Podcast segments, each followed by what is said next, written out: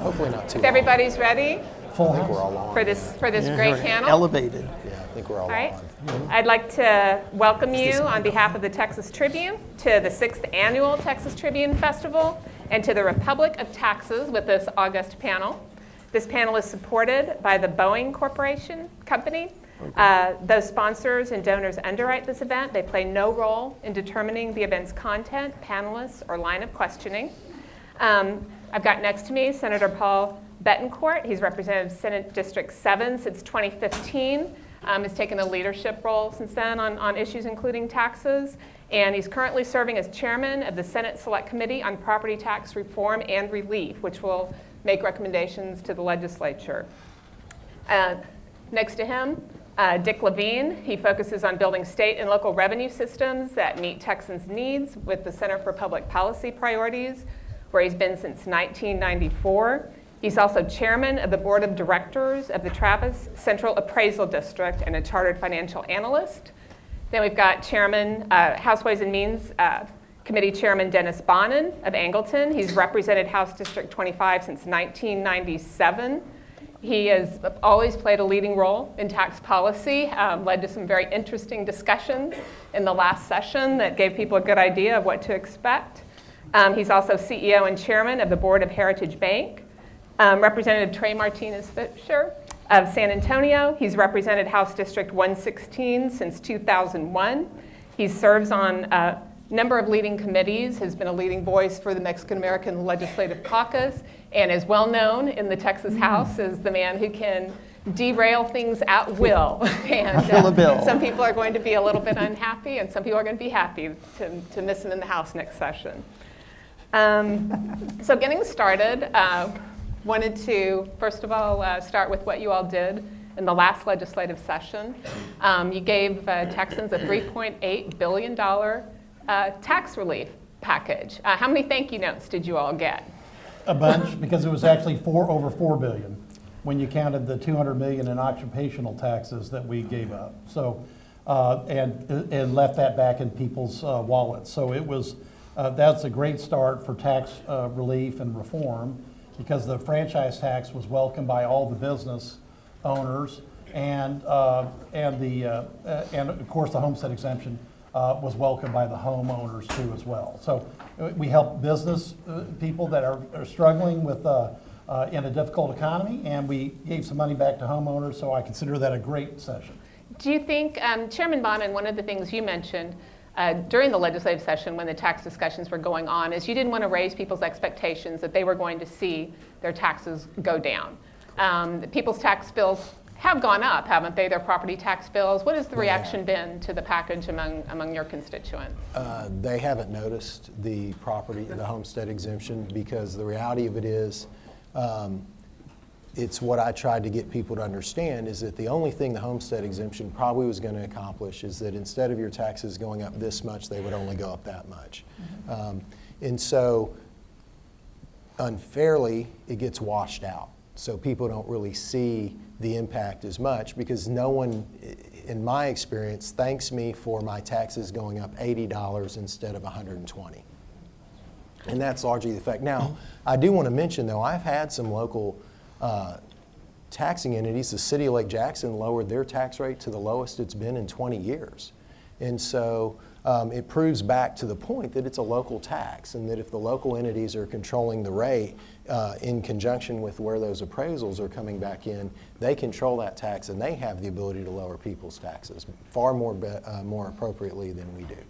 Yeah, but you know, Peggy, there's, there's the flip side of it. Everybody's been hearing about how tight the state budget's going to be next session, and they blame oil and gas prices for that. And there's no doubt that, that low oil and gas prices have made a difference and made a difference in Houston and West Texas, but it's a billion or two billion dollars difference. What we're talking about is at least $4 billion that will not be available to be appropriated for things like public education and health and human services. That's not Plus the- entirely true, Plus though. the $5 billion that had been going, in sales tax money, that had been going to wherever the appropriations, des- the mm-hmm. committee or finance committee decided. And instead, it's going to go only to highways for the next 15 years. That's why the budget's going to be Well, I think, I squeezed. think Dick raises a really good point. I hope that we get to spend more time on that. But to your more specific question about, you know, a property tax uh, exemption increase and whether it was met with open arms by constituents and if we were given flowers and tip streets. And, I mean, I think, in, at least in South Texas, I mean, we had a pretty horrible storm event uh, this interim.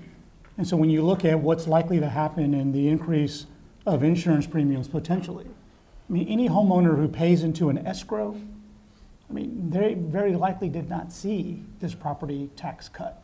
Uh, and, and so, you know, most of the time, there's an imbalance where homeowners are writing checks to settle up their escrows uh, because of growth, and insurance being one, and taxes being another. So if Can I- this can I- disappeared, was it a good investment? I- There's no question it was. Now, in the select committee that Lieutenant Governor Patrick has me on, we have traveled the state. We went down to Harlingen. The average home price in Harlingen was approximately eighty-five thousand dollars. It went from eighty-five thousand to eighty-eight thousand. So that ten thousand dollar reduction of, of value on the home, uh, on the homestead side saved them hundred and twenty-nine dollars per home. That actually gave them a cut in, in that town because that $129 kept the other, uh, uh, offset the other increases. So they were one of the areas in the state that benefited the most because when you give people back their money, it's a good thing. Now, on the other side, on the franchise tax, widely received positive because especially when we're looking at the energy recession on the west side of town, they actually got a cut in their franchise tax, and it coincides with a really bad economy. So while I I don't think anybody thinks that there, you ever do something, you get flowers and you know accolades, but I've had multiple business owners contact uh, us and are very happy with that franchise tax reduction. And Dick, I'm sorry, the fact of the matter is that sometimes you need to give back the public their own money. They're the one that's giving you the tax money, and when you're getting more and more tax money, you should give it back to the public. Well, But- let me but have we- a well, real suggestion quick though, for Dick, No, we I didn't have a- I have actually a- do that, though. But no, I have a suggestion didn't so do that that. people Right, will let- Let's let Dick respond to him, Yeah, and that's then, and then, we'll- then you go, Yeah. Chairman. Wh- Which is, if the problem is that people don't see the results of these things, there's something you could do in the notice for appraised value. That's a thing that you all get in April, mm-hmm. showing what the appraisal district thinks your house is worth. And there are deductions. There's now a large $25,000 comes off the value of your home when you're figuring your school taxes. And cities and mm-hmm. counties have deductions like that. It should show that this deduction reduced your tax bill by $129 or whatever it is. Like when you get a you know frequent buyer card at Randall's or something and shows you how much you saved. That some that would be better transparency and it would let people start writing you thank you notes because they really did pay less in school tax Now, because but, of but this. Dick, the issue I had with the comment you made earlier is that in reality, the only tax that we cut that actually reduced revenues was the margins franchise tax. That's why I was wanting to do even more. We're just spending $600 million to pay for the homestead exemption into perpetuity because the school districts still get that 600 million. And that was one of the arguments I was trying to make is that a tax cut reduces the size of government. We didn't reduce the size of government. You're still paying taxes on the local level, and you're still paying taxes on the state level to fill the hole for what we supposedly did on the local level. So Right. we didn't take 600 million out of education. We filled that hole. We're still going to spend it. We're going to spend it forever. We're going to have about 9 billion dollars from tax property tax cuts supposed since 1997. 16% of general revenue of the state of Texas goes to pay for that from now until forever. Right. And, And in is it- fact, if you remember, I testified in favor of it as opposed to a sales tax cut. Correct. Because I Which thought shocked me. additional additional state funding for I was happy. I was shocked. Well, I know between the House and Senate. Yeah. but, but, but because we were in favor of the state putting more money into education Bingo. and, and The reducing trick was on you. the, the- the amount of no, actually, check with my successor in office, okay? I guarantee you that, that he's more likely as Harris County tax assessor to get notes that says, thank you because I've got tax relief, um, than not. Okay, Well, so, but, but, but, okay, but the but point that's is, the it, it wasn't thing. tax relief. Dick's point is the state's now putting more into public ed. But- we but- shifted the but burden from tax locals to For the state. local taxpayers, it is tax relief. okay? relatively Well, speaking. and staying when you're, this. and let's go No, back and talk fine. about this. Our lowest social economic areas of the state, eighty-five thousand dollars to about hundred thousand dollar homes, which really takes it, everybody from Trey's district, pretty much south into the valley, okay?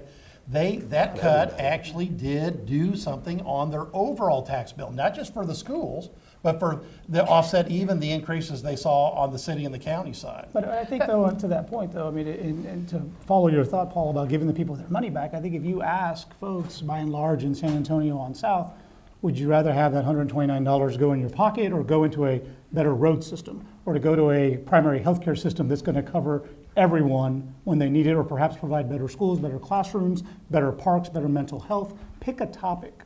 We've now lost that opportunity to make those investments.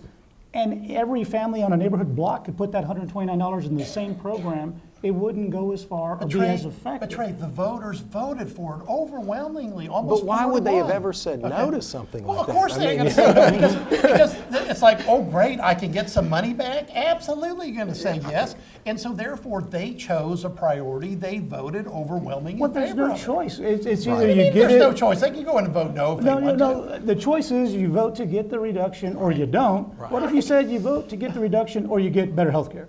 The vote to get the reduction or you get a better road. But I you bet know- you that vote would be different. Or it's why Dick, it's why, or it's why Dick surprised me. Or I'd vote mm-hmm. for a sales tax reduction that of all the tax cuts we considered, creates the greatest personal income growth, which I think those folks you're talking about would like, more personal income growth, creates the greatest number of jobs being created over the next five years. Now, the close second was, and it's why I was excited that we got where we did on the margins reduction, and the one that did the least in those areas was the homestead exemption. But you know, if we're talking about voters voting on taxes, because of the change in rules 10 years ago, almost every school district has to go to their voters to, to raise their school taxes. And the passing rate's like 90% this year. And over the 10 years that this has been a requirement, it's something like 80, 85%. It's clear voters will vote to raise their taxes for something they care about. And especially they care about their Which schools. is, which is what Senator Bettencourt and I agree 100% on. Uh, right. Is, is that there's no reason to bring that rollback down lower um, and allow those taxpayers to say that I agree with what my districts are doing. And, and you know, not to sound um, weak as an elected official, if I were on the local school board, I'd want when I'm hitting a certain level of, of increased tax, I'd want my voters to say, I agree with the direction you're taking us before that goes into place. But now that you've found some sort of level of agreement, when you're looking toward the next session. Is that when- bad? I'm kidding. ruin your, And- We need to do ruin your brand. Time for a break. Jose, we need some help. I see Senator Rodriguez. We need him. Okay. What what do you see ha- eh, in the next? See, he, he knows how to start a new argument in the state of Texas. That's, that's Senator Rodriguez. Can I, tell, can I tell my income tax story super quick? My very first race in 96, I've come a long way, I'd like to tell you. Um, a Democrat opponent was asked about would you ever support an income tax, and he gets up and gives an incredibly intelligent answer, which I became even more sweaty thinking, I, I don't ha- understand half what he just said. But I get up at my turn and, and said, I believe the question was, would you ever support an income tax? And they go, yeah. And I go, no. And the crowd went crazy and cheered me, and I sat down, and he had a far more intelligent, more sophisticated answer, but I gave the right one, and we were done. So, Senator, that's the challenge we I think you just got a Yeah. compliment, Jose.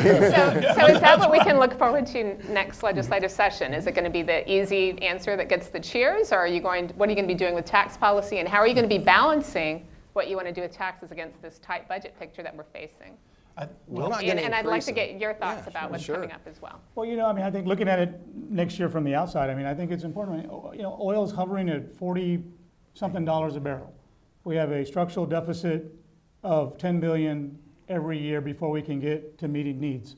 Uh, you know, I think that it, it's it to me, it's it's striking that we canned a franchise tax, brought in a margins tax. Folks like me said it wasn't going to perform. It doesn't perform. It's never been fixed, and rather the solution is instead of fixing it, let's get rid of it. Let's keep chipping away at it until it generates zero revenue. Uh, all the while, uh, you know, the needs for services have to go somewhere. And so, are we going to push? The, are we going to continue to push those services down to the local level and wipe our hands and say, well, we can't do it. It's not our problem. Or when we don't like the terms, we say, well, we're not going to take the federal government's money or their strings. Uh, so, from a tax policy, I don't think that continuing to cut or chip away is going to be the right approach. I think it's going to be how can we hold the line and make sure the state's getting the services and the resources to the people who need them. Well, but, but And, Trey- and you want to tie locals' hands a little bit tighter, don't you? Well, but, but see, but like, uh, also uh, with Representative Bonnen, Chair Bonnen saying, I don't think there's anything wrong with a lower rollback rate if the public then goes out and votes uh, for an increase. I think it's the ultimate local control. If I was on a board like that, as a, to agree with, uh, with Dennis, I, I would want to have that happen because then it's a perfect ratification of what your strategy is. It's something that I think liberals and conservatives should agree on, is that if you make a presentation to the public and the public votes themselves a tax increase, well, then they've just voted themselves a tax increase knowingly, Dick, at that point. Now, going back to the, the Can franchise can I ask, market. since you've laid that out, Chairman Bonnen, do you agree that um, the rollback rate should be lowered? Oh, for- absolutely. And you think, do you think that um, cities and counties, a- as uh, Chairman Bettencourt thinks should happen, uh, should be forced to go to uh, voters for approval before uh, I will passing agree with you with removing the word forced, um, because they have a choice as to whether they want to hit that rollback rate or not. Forced to go voters for approval But- if they, if they're hitting that But no, rollback I rate. do think if they hit that number, they absolutely should. Okay, let me, we- you know, And- I'm and not sure wrong with that, everybody knows what a rollback rate is. Okay. So let me just Do explain you that mean us or them? the, Senator Rodriguez, say income tax. is every year local government, cities and counties and, and um, community colleges and hospital districts have to figure out if their appraisals have gone up, if their property values, just not including new construction, have gone up, what is the tax rate, which would be lower, which will keep them revenue neutral. And from that lower rate, right now, they can go up as much as 8%. And if the voters do not like them going up more than 8%, there's a petition requirement and there's an election as to whether to hold it down to that 8%. And the proposal is to lower the 8% to something like 4% and make it an automatic election. Well, my, wait, my argument, I have two arguments. One is there's an automatic election every time the school board and the city council and the commissioners court come up for reelection. You get your chance to feedback whether or not you wanted your taxes raised. And the other is, at least when the school boards have to do it and they get a 90% tax and uh, 90% pass rate, you're just putting a bureaucratic obstacle in front of a governmental decision. Let the units, the governmental units make their decisions and then let the voters hold them accountable. Okay, well, Dick, first off, it's a decision that the taxpayers slash the citizens slash the voters make. I think that's the best place for it to be. Now, also too, we do have a rollback limit that's eight percent, but it is, you have to add, uh, new construction, which in many jurisdictions is four or five percent. Oh, but we also add first-time homestead exemptions. Oh, but we also add about a dozen other things. So an eight percent number can mean 12, 13, 14, 15, 16 percent growth out there. So when we talk about rolling it down, we have to remember the eight percent number was picked back in the Carter administration when there was a, a, a serious inflation problem and we did have an interest rate. And now we're in a zero interest economy with no in- effective inflation rate. So when, when, when Chairman and I are agreeing on a philosophy here, we're not, we're not starving government. We're, instead of letting government grow at a, at a double digit rate, maybe it's gonna grow less than that. And oh, then they can still go to the voters and ask for the money. And- Okay. and But you one know, quick- if the, if the city or the county is growing at a double-digit rate, maybe their need for services is Well, growing at a and one- double-digit rate. You agree rate. with the quick issue. automatic rollback, Chairman Bonnen? I do, and let me, let me make this point. Um, I agree with what Senator Bettencourt said, but there's another element to this why I think we should do it. Using my district alone, I represent southern Brazoria County and Matagorda County. I think we need to shift the focus of our taxpayers off of being obsessed with what their appraisal is into what their local elected officials are doing. Dick makes a I'll good go with point. that. Ma- Dick makes a good point. So let me give you some numbers. In Brazoria County, 35,151 appraisal protests were filed for the current year. 35,000, that's great. Got no problem with that. You know how many people showed up for the tax rate setting hearings of all entities in the county? 60. Oh. So would it not be better to have a couple thousand people showing up? And then Matagorda County is just as striking. 2,421 people contested their appraisal when we had a total of um, five, Five, showed up to the public hearing. So I think the reality is we need to help our constituencies better understand and better focus that where the rubber's meeting the road on your issue of your local tax is at that local board that is elected. Um, and you need to be interacting with them on those decisions. Don't just go, and I'm not against it, but you're not solving your problem by simply contesting your appraised value. Does that make Two- sense? Well, it does and it doesn't. Two points on this. I mean, number one, the one thing a state senator or a state representative fears is a popular member of the city council, right? That is a, that is, it it jeopardizes job security, right? They are the Trey, closest to the the road. only, the job's only worth six hundred bucks a month, what are you worried about? Hey, you know, you seem to like it up here, so. I've only been here eighteen months, I don't have to be here the rest of my life. And, you- and, and so, and we're gonna work on the dress code for the next eighteen months. We'll get you a burnt orange coat. so- Hey, all I'm trying to do is offset you tea sippers on an Aggie game day we're gonna Well, win. we, we put burgundy tape on the floor. Hell, you're upset about it. So, so, so listen to this. It's I mean, actually maroon, but don't a, worry. a very, a very popular city council person, you know, it's because they're connected to their communities. Mm-hmm. They are with their constituents more than they, we are. They are in the paper every day. They're involved. And, and so, you know, to, for me to start getting into the accounting and the books of a local government, and then I look at my job at the state and say, okay, we have a transportation policy that's based on a credit card. Toll roads was the solution for transportation in this state. We have a school finance system that since the time it was scrapped and redone in '03, we've been in the courthouse. Uh, this is the same state budget that would put billion dollars in cuts and give children with special needs uh, no place to go. And so, look, I, I want to make sure that we're not, you know, living in this glass house where we think we're doing everything correctly, and that we need to start getting and meddling in someone else's affairs. I think for the purposes of our job, for the 140 days that we have, let's work on our state policies first. And once we get that right and get that on a rhythm, yes, of course, we should lend a hand to local communities. But we should also do it, we shouldn't do it by rolling back rates or setting caps. We should say, you know what, county, we're going to get our state inmates out of your jail. We know you have to pay for it.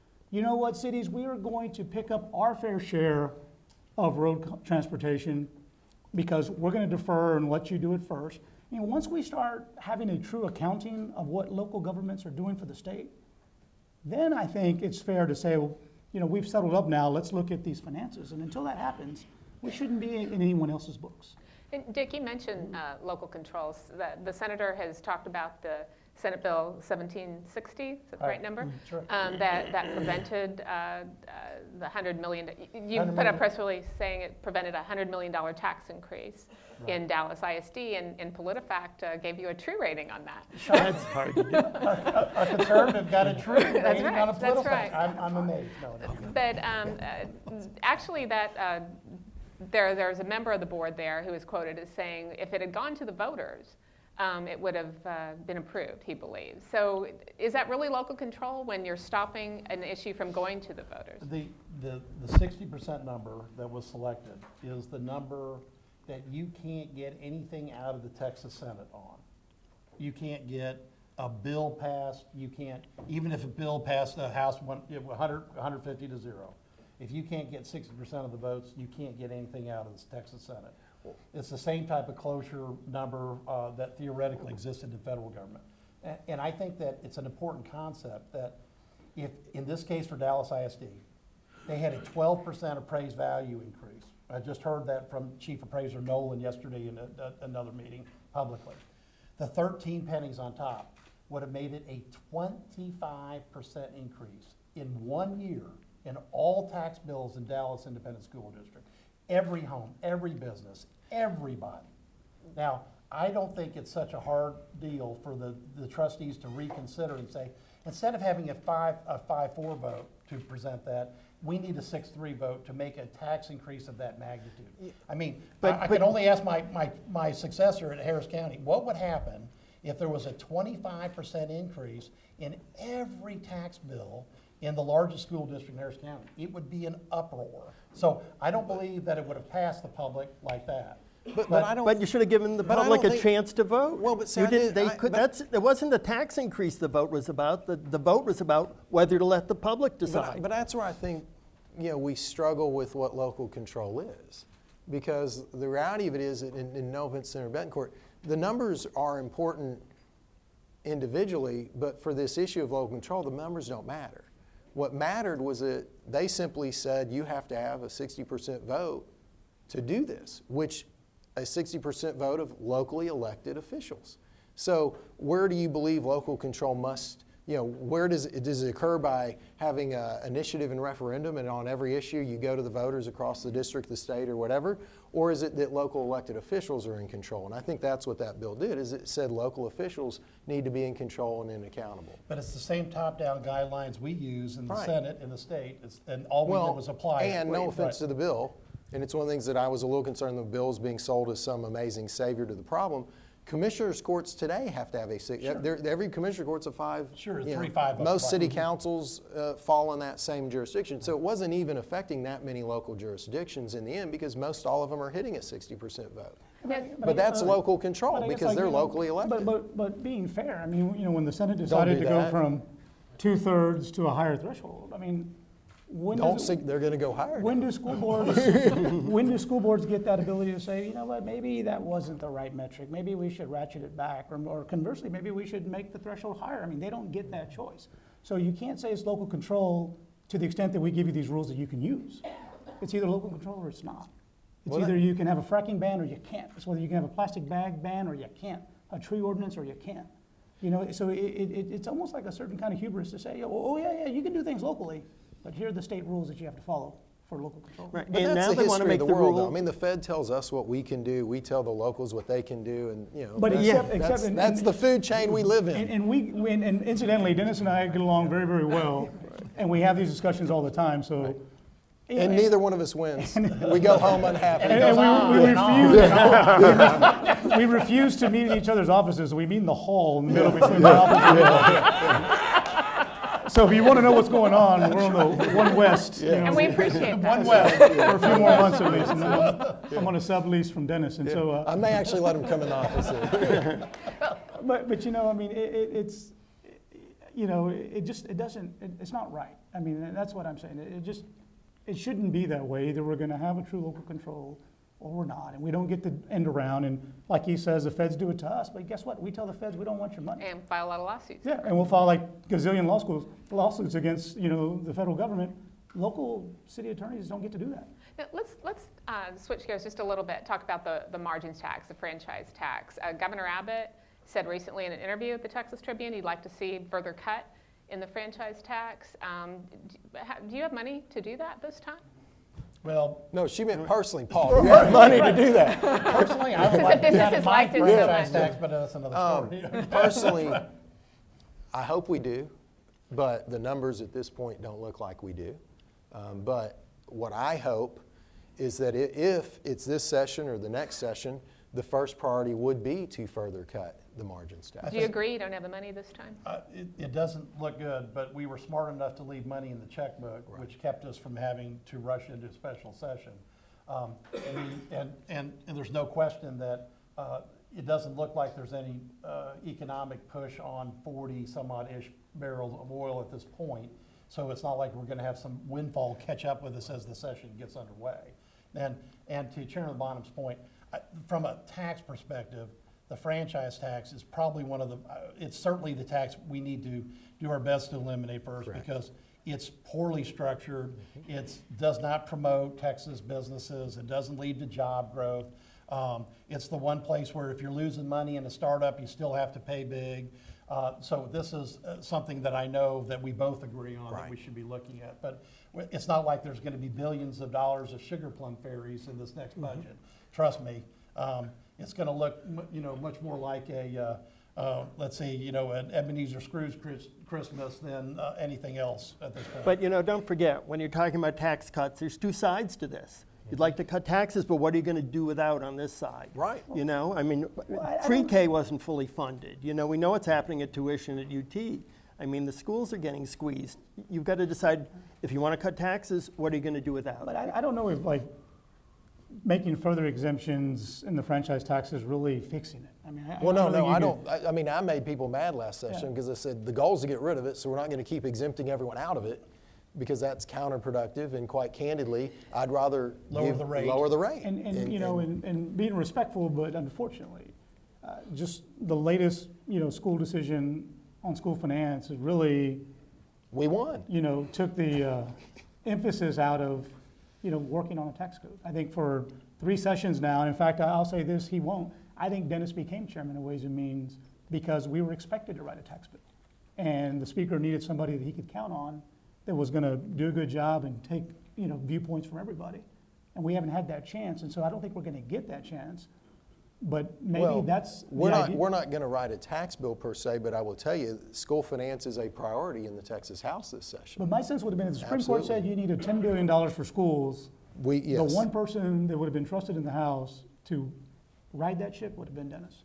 And mm-hmm. so we haven't had that opportunity, but maybe we should take that opportunity to fix the tax system. Good club. But you know, if we're, I think, I think, Trey, that just got tweeted somewhere. But, but I think, but I think we also I've been tweeted before. Right? yeah, I know. but when you, when you look at, and we're not here to talk school finance, but, but Trey's right, it all becomes commingled. You know, when HISD is now um, a donator school, they're, they're paying in, um, you've, you've got a broken system. And, you know, I represent districts that have been paying in from the day we did it. And they would tell you it was broken then. Um, so the reality of it is we do need to look at the whole thing. We need to look at that. Now, I want to be very cautious. I don't know what your point was, but I want to be clear. My point is not that we will then be raising or creating taxes, um, but the reality is we should. I mean, I said we won to be somewhat car- sarcastic because the truth of it is, if you read the ruling, if you want to be simplistic, you can say, well, the state won. But if you read it, what they said was, we don't feel we should tell you what to go do, the legislature, which I know you like that concept, with your local control, but your system is broken, and if you are responsible, you will address it. But if, if you look at the upside of the, of this, of this ruling, you can look at things like performance-based funding, look at the schools that have best practices, find out what we should do to incentivize best practices. Oh, can we actually implement zero-based budgeting in a state that invented it at Texas Instruments seven, you know, fifty years ago? Can we implement that in state government? And, and so why not look at that now, because we basically have that opportunity after this ruling? See, and I'm But not you know, keeping we're s- our eye on the ball, like that, that, that, that's the, you know, we don't have that kind of attention focus. You know, I mean, we should focus on the issue, which is the tax system. If we start going down all these red herrings, you know, then we, don't- we, we lose focus of fixing what's broken. And so we are used to making public policy via court decisions. We don't have a court decision that tells us to do something, but it doesn't mean that we let a biennium go by. I mean, we should work on this. but if you're, if you want to focus on cutting property taxes, the place to look is in the school finance system. Hmm. More than half of your property taxes go to That's to the right. schools. The goal's always been that the state should pick up half the cost of public education and local property taxes pick up the other half, and we are nowhere close. Once upon a time, right after they rewrote 10 years ago, it got this close to got- yeah, we 50%. It's now like 43, 41. If you want to cut property taxes, it needs more state money to go into public ed. But I want to make sure that we're not, what I called last session, my concern, a double taxation, where you're still paying it locally, you're also paying it in sales tax or business taxes to the state level, and, and you're paying the same dollars. What, that's what I don't want to have happen. But Right, what but can you'd you be do- paying less property tax. It better work That's the that way. idea. What can you do with the school tax system in the upcoming session, given you don't have the gun of a court order against your head? What's, what's really likely to happen? You've got, Another study? Well, For, for the record, I hate studies. No, I mean Duly sincerely. And I I heard hate that, studies. I, I passed a bill that Yeah. said, let's study the property. Dennis came to me and said, Paul, I hate studies. That's right. And I said, great, as long as you get my point that we need to look at this problem. Yeah. He said, yes, and I didn't worry about it. That's after right. that. Um, th- There's a tremendous amount of activity in the Senate Education Committee at this point in time. You've seen the hearings. We're there eight, ten hours, you know, multiple days. Which is a very long time for Senate people.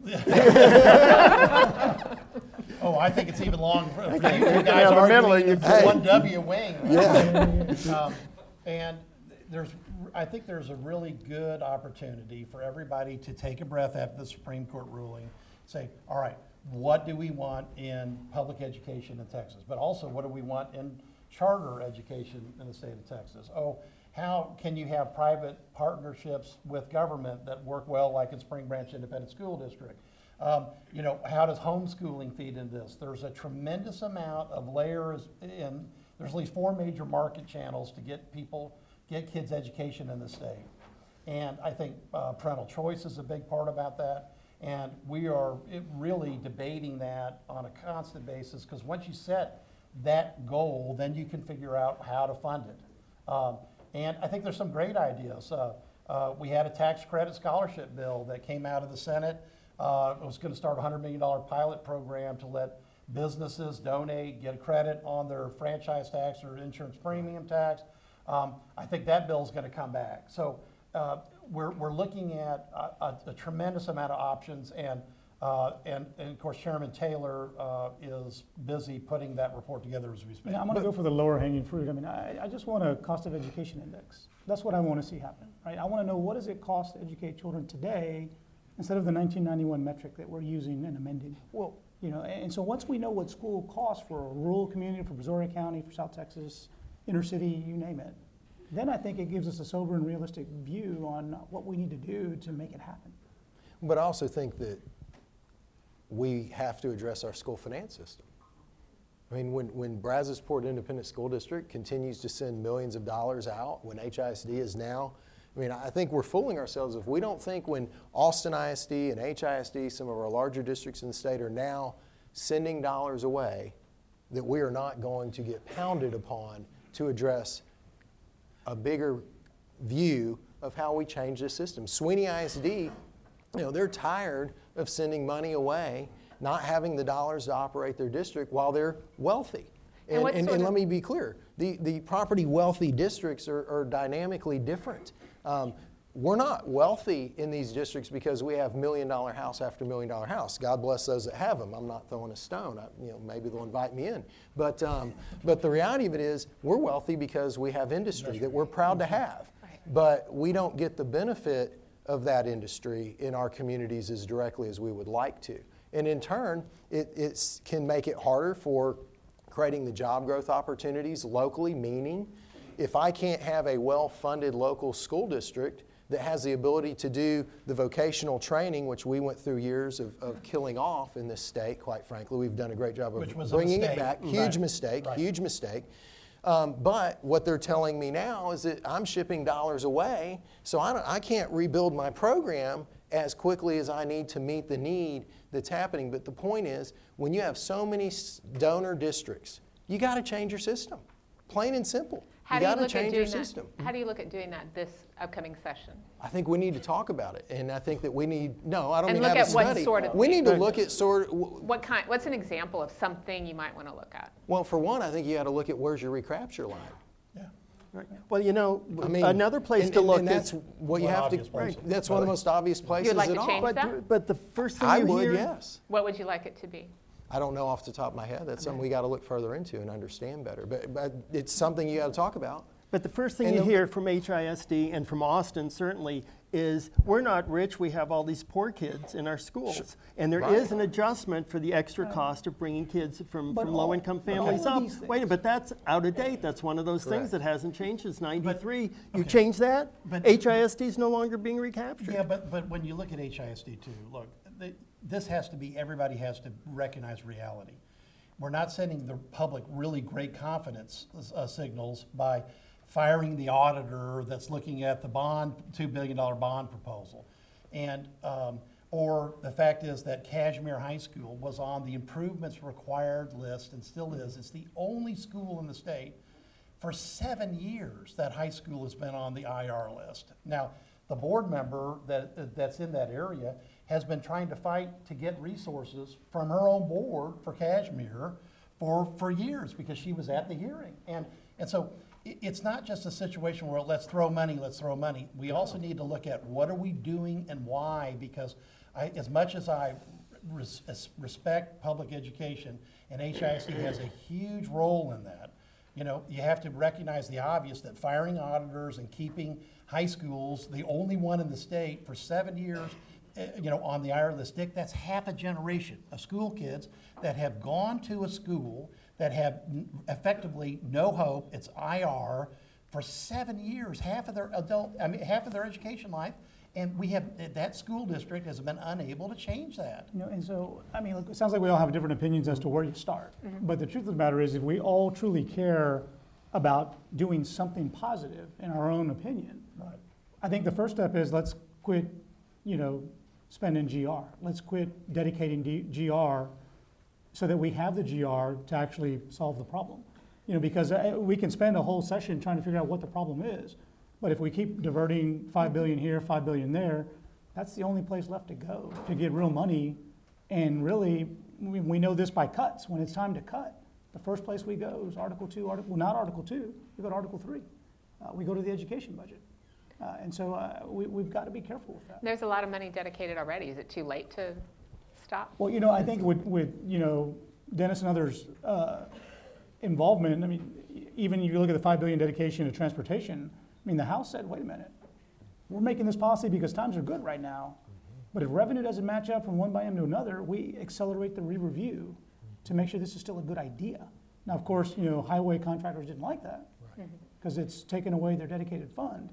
But at the same time, there's only so much GR to go around, and if we're not going to raise gas tax to build roads, we're going to use GR for roads, then we need to make sure that, you know, we're doing it the right way and, and that we're going to be mindful that this could change. But that's a good example when, when Trey mentions the gas tax. And I want to be clear, I'm not advocating we change, raise, or create a tax. But I would never support raising the gas tax because it's an out of date tax. I mean, we have federal policy that today says create cars that get better efficient. fuel f- efficiency. So why would we continue to fund our roads on an out of date tax that we that we have federal policy that hopes every day it becomes more out of date? So what are you gonna do the whole- instead? Well, thank you, Peggy. That's a big question. no, uh, no, but that but that's where you have a trap in the state of Texas, because the trap is, I won't vote to increase that tax, but we probably should replace that tax. But if you replace it, you've now created a tax, and now we're all in trouble because we did that. Mm-hmm. And the reality of it is, we need a better way to have a consistent method for funding roads that is not based on an old, antiquated system that we have laws in place to make it bring in less revenue every year. So any chance you're going to step out there and, and advocate this new tax? Not Get in this trouble se- for well, because that's not the issue of the day this session. I mean, frankly, I think we need to be talking about school finance this session. I think we need to be talking about how to change a system that I would argue the Supreme Court was polite enough to not tell us how to do it, but told us you ought to do it. And I'm, I've, for the entire time I've been in Texas legislature, I've represented two districts that have been giving money in Robin Hood, and they're sick of it. And I don't know if we can change it where they don't have to give any, but we certainly need to address that system. It's time we did. And, and Senator Bettencourt talks about into the details of HISD. Don't take this the wrong way. I don't know the details of HISD. It's not my job to. All I know is I'm glad they're now recapture because that makes it a little closer because people don't care that much when Brazosport and Sweeney are in recapture, but they care when Austin and Houston are. Is that true? Uh, I I think it focuses the light on the problem, but That's we have to make, be, I guess, you know, uh, uh, adult enough to understand that the problem is very complex, okay? Now, look, I want to see more efficiency in state government. I've been a big proponent of that. I, we have tremendous problems with contracting. We've talked publicly about it on the Senate Finance Committee. Our IT projects are in desperate need of upgrade. We don't have zero-based budgeting. We don't have our major independent local governments doing zero-based budgeting. So if you're trying to put together a major deal on a short period of time, there has to be a recognition for the conservatives, okay, what are we doing about efficiency? What's our target? What are we doing about choice? And then there has to be some recognition from what uh, Trey was talking about is, what's your cost per student and where and why? What are the reasons why you have a cost differential? You know, is it facilities? The fact we've got charter schools that are doing a great job of, of educating uh, a lot of kids, and they don't have an INS, they don't have a debt component in their structure, okay?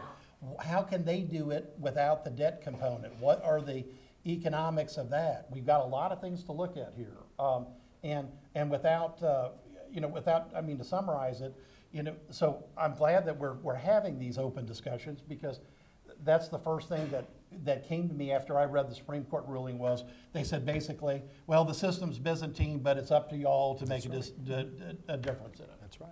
Thank you. Well, and I, and I agree with Senator Bet- Bettencourt 100%. I think school finance reform is an opportunity to reform public ed. Um, I'm not in love uh, with the idea, I'm not against charters, but I don't think we need to be expanding charters until we've gotten K through 12 public ed that we're truly responsible for reformed and better. Um, in, in my opinion, and I've been saying this to people lately, when charters were put into place, I, I viewed them more as being a pilot project to say what would happen if within the public school system we went out there and basically deregulated and said, do it the way you want to do it. How would that work? What would, what would we learn as the positives, the negatives of that? And we've never come back and said, what works in charters? Why are we not taking those valuable successes that they're creating and applying them into our K through 12 public that- schools? And one answer that I'm going to stop with, I hope the- the Chairman Bonnen himself, is, I'm sorry, I don't think the city of Austin should be suing their taxpayers and, and all of the county because they think their values are too low. I think that code needs to come out because I don't think government should be suing taxpayers and then, oh, saying, by the way, don't serve them, we don't want to talk to them. We just want to prove that they don't pay enough and then we'll t- give them an extra tax. And in the meantime, in the last year, you can't get commercial policies closed on buildings right now because they don't have the certainty of what the tax load is. That's terrible public policy, Dick. You guys shouldn't have promoted that. And Dick, if you want to give a quick response, actually- but let me just say, and then we'll go to questions. We're long question and answer session. If you have a question, raise your hand and Stephen will uh, come. Go ahead, Dick, As- As chairman of the board of the defendant, we, we did not ask to be sued, and you know it's being argued. You shouldn't have gone to the press It's- conference uh, when they uh, laid I'm it gonna out. talk about Okay, that, right. but you know it's being argued in the Court of Appeals I this agree. week, so Yeah. I can't say anything Okay, about so you're on my side now, service. it's a bad- bad No, suit? I, I'm saying nothing. That's why I went to law school, is He- you he- learn, he's under- a lawyer Another great who who He's under a represents gag order. himself. Now, by the way, I look more like Sergeant Schultz than you do, so you can't say I know nothing.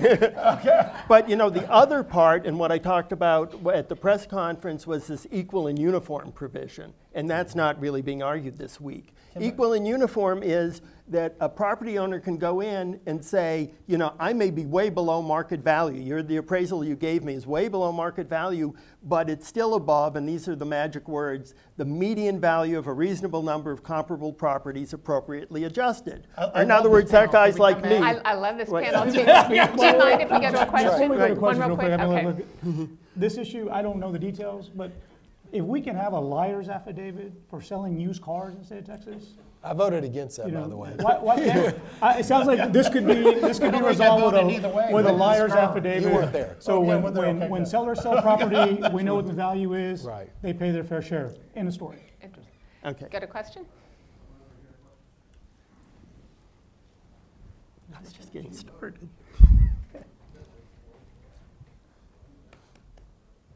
Dead batteries. We'll hear you.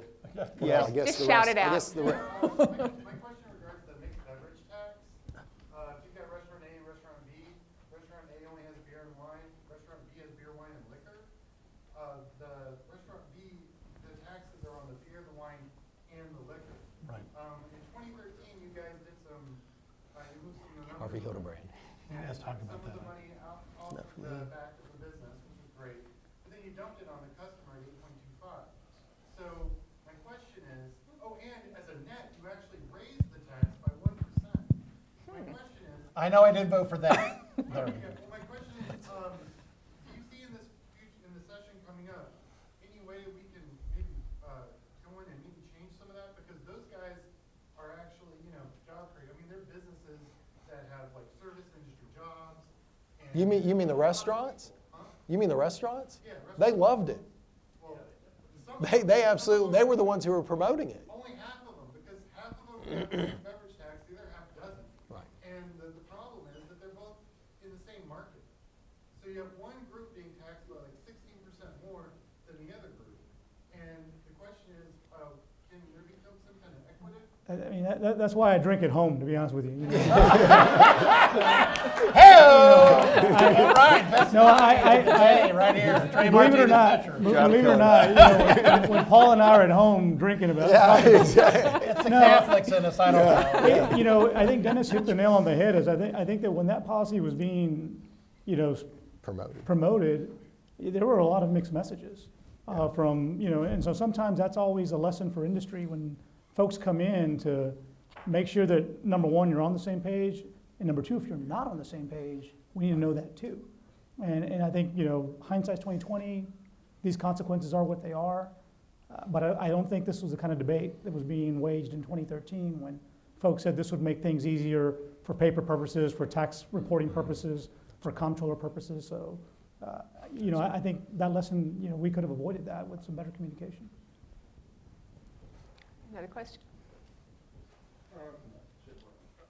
That's fine, I don't need it. Well, actually, I think they want you to use it because they're, they're They're Oh, recording. probably for their a recording record. purposes. If you don't mind, thank you. We can hear you, but they want it on their Good recording. point. Okay, uh, I'm gonna parrot Dick, but you guys collect, your recapture was one point six billion dollars. You guys only spent twenty billion on public ed, the state share in sixteen. So basically, ten percent of what you're paying in is being paid for by the locals. So why don't you just give the, the recapture and distribute it back to the eleven hundred school districts and don't, don't use it to finance the state share? Raise the basic allotment and give the students more money. Is that a difficult thing And to gi- and do? give, how would we give the students more money? What do you You'd mean give raise the students? basic allotment. You mean give per student? Yeah, Yeah. or you can come up with some other thing. I'm just, Right. this is off the top of my head and, Now, can I give it back to the districts who sent it in? no. Right. You just, no, but all, but, but all I'm Exactly. saying is, I know, because spread to it. go through that is, Right. all I'm saying is give everybody back, you know, you're talking five million students, you got one point six trill, billion dollars. only billion. That's, Now, I'm not, that's three hundred bucks a person. No, wait, but, if but I I- want to be clear, to ahead. your point though, and I'm not flatly saying your concept we wouldn't do or isn't worth considering, mm-hmm. but to what Senator Bettencourt, I think more, not to say you haven't said it clearly, but to more clearly, I think the better question we have to establish is, you know, everyone just says, put more money into public ed, just raise the average per student cost. What should that cost be?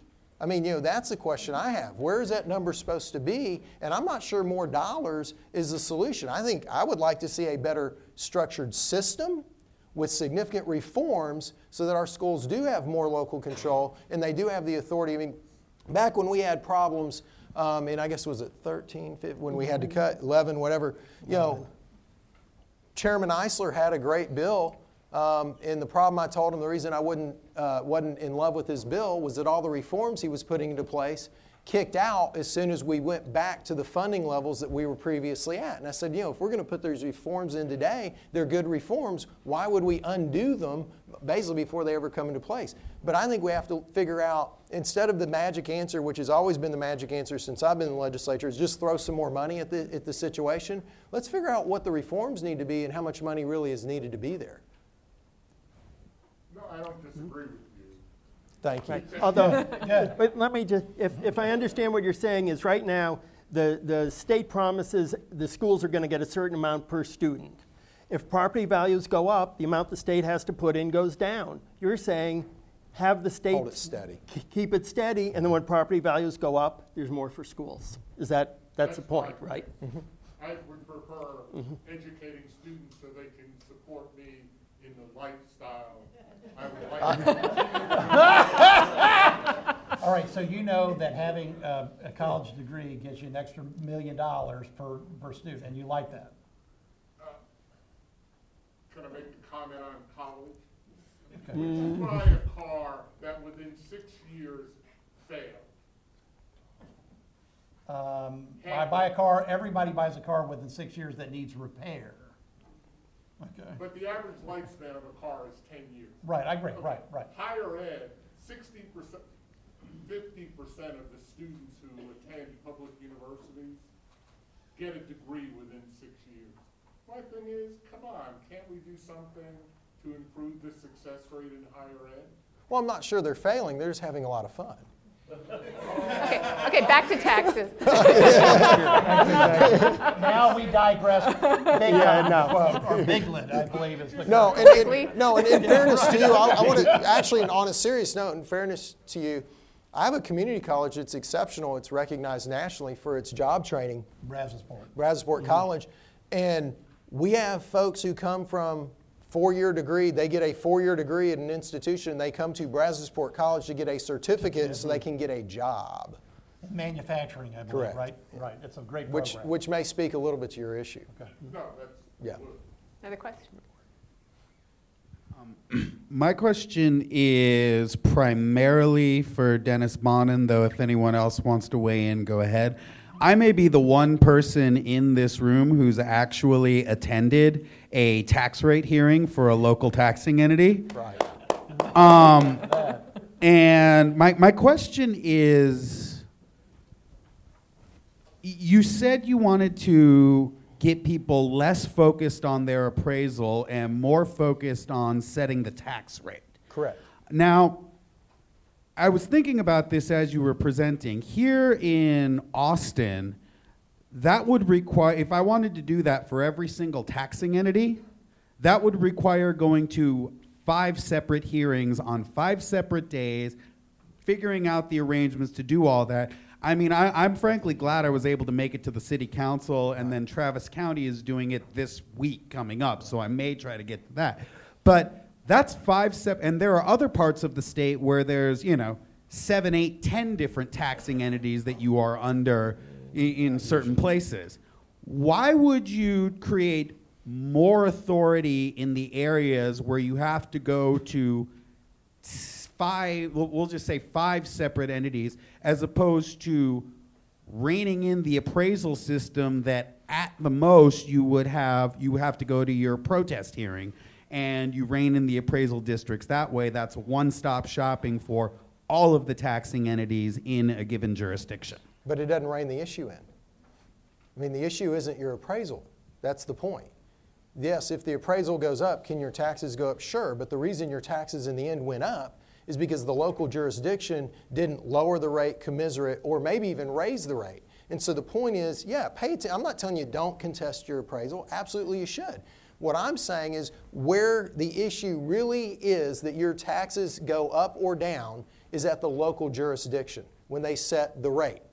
It's not at the appraisal board. And that's a mistake we've been making for years. The reality of it is, if you own property, you want the values to increase. But our problem is, just because my value increases doesn't mean that an elected official should have the luxury, which has been going on for years, of saying, I didn't raise your taxes, and all people want to know is, well, who's responsible for this? I know I'm paying more, and I can't find a soul on the planet Earth that says they had any part in me paying more. So the issue is the rate is what ultimately drives that.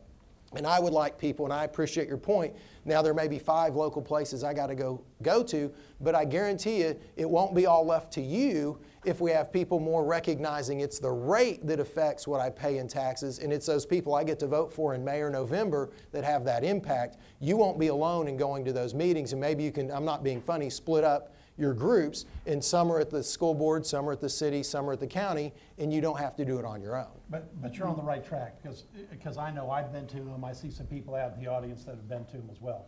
In Harris County, there are five hundred taxing jurisdictions that can levy a, a property tax, five hundred. It's impossible to go to all of them. No, but any one homeowner And- only and has no, five no, no, plus no, no, no, navigation no, and Dave, whatever. Let me get through, I was, Go let me ahead. finish my statement. But then the average homeowner has nine or 10 lines on the tax bill now Mm-hmm. in Harris County. That means they've got 10 taxing entities that they have, get an ad valorem tax to. There's no way an individual person can take that much time off to go to 10. You found how difficult it was just to do five, okay? Now, that's why I think. You've only ever done one? Well, okay, well, uh, some of us have had to do more, but, um, so Chairman Bonnen's right with the concept, the tax rate is the last step before the bill is set. So I think it's a much better concept to look at the, the rollback and keeping that rate low, and if they need to go to an election, they can go to Correct. a November election and get a, a rate, a tax rate ratification election. It's impossible to put people into, you know, even a dozen tax rate hearings. It, it's just not something that's gonna happen in the twenty-first century, but it's a great question. Do we have time for another question, Stephen? Okay. There's two folks waving at you. Um, Oh. I really don't object to paying taxes because revenue's got to come from somewhere. But what I object to is all the shell games. Right. Uh, You leave federal money on the table for health care, and I pay more in property taxes for uninsured people in the emergency room. You cut education, I pay more in local taxes for education. And rather than saying you've raised my taxes, you raised the value of my property. And it's all, you know, it's all a shell game. So when is somebody going to take responsibility for actually funding the government and quit talking about small government and lowering taxes? Well, I'll just tell you that right now, the truth and taxation statutes we have are an oxymoron. They're not truth. Because even a professional trained in it can't tell you what the notice means and how much your taxes are up we need to change those notices. To your point, I'm just gonna address it straight on. Look, we got a presidential election, I think it's forty-five days away. We'll see whether or not uh, Obamacare survives in the two thousand and seventeen timeframe or not. But I'll tell you this, regardless of the election results, we've got an implosion in Obamacare. We've got, let's see, Cigna, oh, Humana, is Aetna, they've all split, they're leaving the exchange. Oh gee, the only person that stays in the exchange is Blue Cross Blue Shield. Oh, they've now said they have to have fifty-eight percent more on their premiums. And even when they do, they say they're still gonna lose money. So part of the decision not to accept that money is realizing that the state has to make up the difference, and the program itself is structurally flawed. We will have an Obamacare implosion regardless of the election in 2017. And when the major insurance carriers leave, and only Blue, Blue Cross Blue Shield says, I'm, I'm here, and they have to raise their rates by 58%, that's not a good solution. You know, but, but not expanding Medicaid is not a solution either, right? Uh, and, and so, y- you know, again, we can lose focus by, you know, looking at the bigger picture, or we can do our job, which is we have Medicaid. We have the opportunity to get nine dollars for every dollar we put in. Whether it's structurally right or not, we're financing this state on a tax system that's not structurally sound either. But it seems to work for us. And unless and until that system is fixed, I want my nine dollars for every dollar I put in. I know that when Texas gets less than a dollar back in federal fuel taxes, there's a darn riot. But here we are leaving nine on the table, and nobody seems to say it's a big deal. I think it's a big deal. Big deal? Huge deal. Chairman? in a simplistic discussion, sure, it's a big deal. But the reality of it is, I believe, um, and I don't mean this negatively, I didn't come to discuss Medicaid expansion, so I'm not prepared as I would like to be. Um, but apparently Trey did. Yeah. But, but real quick, We and- can bring a pool right here. but my understanding is by doing it in a more intelligent Texas way, we covered more people for less. That's right. But I'm not able to provide you those numbers because I didn't come today you That's know, what we equipped to do believe, it. but we will see. But that's what we hope we've accomplished. Fair enough. Which I will give you this, goes back to that local control issue. We quit, we wish they'd quit telling us what to do and everyone below us wishes we'd quit telling them what to do. Sounds like constitutional convention. is what we're doing. Sounds like it. That's another, that's another panel, by the way. That's right. Convention of the States. Convention of the States, baby. All right, can I we think sign we're you up? Out of time? Thanks very much. Thank you. You guys are great Yeah, panel. Thank you. Appreciate it. Good job.